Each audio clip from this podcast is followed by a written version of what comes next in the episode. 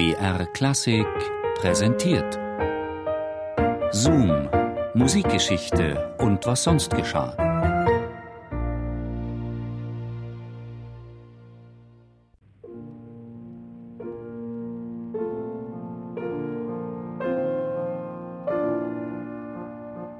In der Nacht vom 4. auf den 5. März 1953 war auf der staatlichen Datscha im Moskauer Vorort Kunzewa nur ein einziges Fenster erleuchtet. In einem spartanisch möblierten Zimmer lag auf dem Bett, schwer atmend, der mächtigste Mann der Sowjetunion. Der sogenannte Vater aller Völker, der weise Führer und Lehrer Josef Stalin, lag im Sterben, schon seit mehreren Tagen. Und er war vollkommen allein. Kaum einer wagte, sich ihm zu nähern. Als am Morgen des 5. März Josef Stalin seinen letzten Atemzug gemacht hatte, entstand im bis dahin heiligen Zimmer ein unvorstellbarer Lärm. Die Parteibonzen aus seiner nächsten Umgebung begannen, Stalins Macht unter sich zu verteilen, noch bevor die Leiche kalt war. Im Eifer des Gefechts stieß jemand an das Grammophon. Plötzlich erklang Musik. Es war das Klavierkonzert Nummer 23 von Mozart die letzte Schallplatte, die Stalin vor seinem Tod gehört hatte. Von dieser Platte existierte nur ein einziges Exemplar. Die Pianistin war Maria Judina.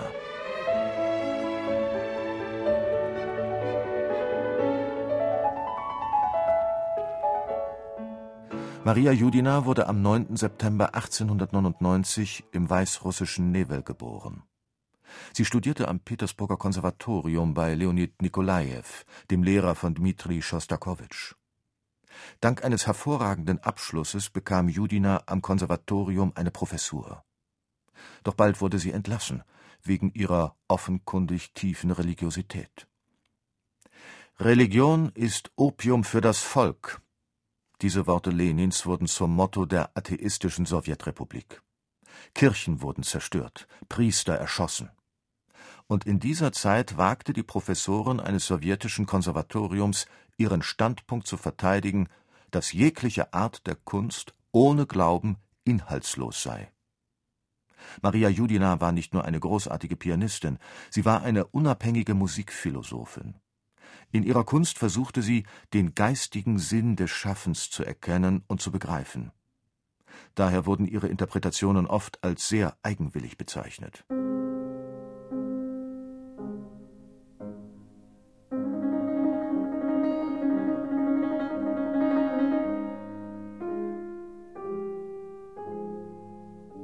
Insgesamt dreimal wurde Judina aus den verschiedenen Musikanstalten entlassen. Sie passte einfach nicht ins Raster der sowjetischen Kunstpropaganda.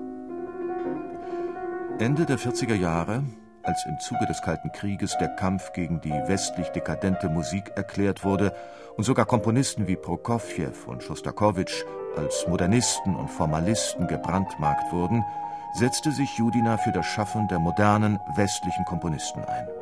Sie vergöttert Strawinski, ist im aktiven Briefwechsel mit Boulez, Stockhausen, Nono und spielt auf ihren Konzerten verbotene Werke von Berg, Hindemith, Webern und Messiaen. Maria Judina erscheint auf der Bühne mit einem riesigen orthodoxen Kreuz auf der Brust. Und als das begeisterte Publikum Zugabe ruft, macht sie den Klavierdeckel zu und beginnt Gedichte aus Pasternaks Roman Dr. Chivago zu rezitieren zu einer Zeit, als man allein für den Besitz des Romans ins Lager geraten konnte. Judinas Benehmen schien verrückt zu sein. In den Zeiten der totalen Angst blieb sie furchtlos und ihren Prinzipien treu. Angst hatte sie nicht mal vor Josef Stalin. Eines Abends bekam der Leiter des Moskauer Rundfunks einen Anruf aus dem Kreml. Der Rundfunkchef stand stramm am Telefon. In der Leitung war Stalin höchstpersönlich. Gestern habe er im Radio ein Mozart-Klavierkonzert gehört, das ihn begeisterte. Die Pianistin war Maria Judina. Stalin wollte wissen, ob es eine Aufnahme davon gebe. Natürlich, Genosse Stalin, antwortete der bleich gewordene Chef des Rundfunks. Sehr gut, sagte Stalin. Lassen Sie mir die Schallplatte morgen zukommen. Nach dem Telefonat war der Rundfunkchef dem Selbstmord nahe. In Wirklichkeit handelte es sich bei der Sendung um eine Live-Übertragung. Es existierte keine Aufnahme des 23. Klavierkonzerts mit Judina. Aber wer konnte schon zu Stalin Nein sagen? Was könnte das für Folgen haben? Ein menschliches Leben war damals nicht viel wert. In derselben Nacht verfrachteten die Zuständigen beim Rundfunk Maria Judina nebst Orchester, Dirigenten und Aufnahmeteam ins Studio. Augenzeugen berichteten, dass alle Beteiligten vor Angst bebten. Bei der ganzen Panik blieb nur ein Mensch unbeirrt ruhig: die Pianistin Judina.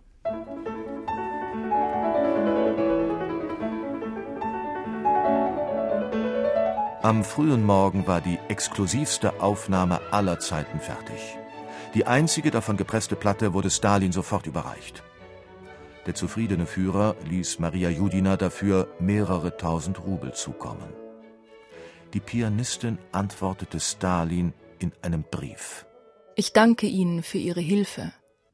Tag und Nacht werde ich für Sie vor Gott beten, damit er Ihnen Ihre große Sünden an unserem Volk und Land vergibt.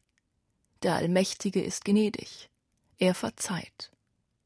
Das Geld spende ich meiner Kirchengemeinde. Dieser selbstmörderische Brief wurde Stalin persönlich übergeben, zusammen mit einem Befehl zur Erschießung Judinas. Aber Stalin unterzeichnete ihn nicht. Warum? Darüber streiten sich die Historiker und Musikwissenschaftler bis heute. Jedenfalls blieb Maria Judina unbehelligt. Sie durfte aber seitdem kaum ins Studio, geschweige denn Gastspiele im Ausland geben. So blieb sie dem Westen vollkommen unbekannt. Bis zum Ende ihres Lebens gab Maria Judina kaum Konzerte. Sie war völlig verarmt. Der Wohlstand interessierte sie aber nicht. Einzig und allein wichtig war ihr das geistige Leben. Als Maria Judina in ihrer Moskauer Wohnung starb, hatte sie nur zwei Hemden und ein schwarzes geflicktes Konzertkleid.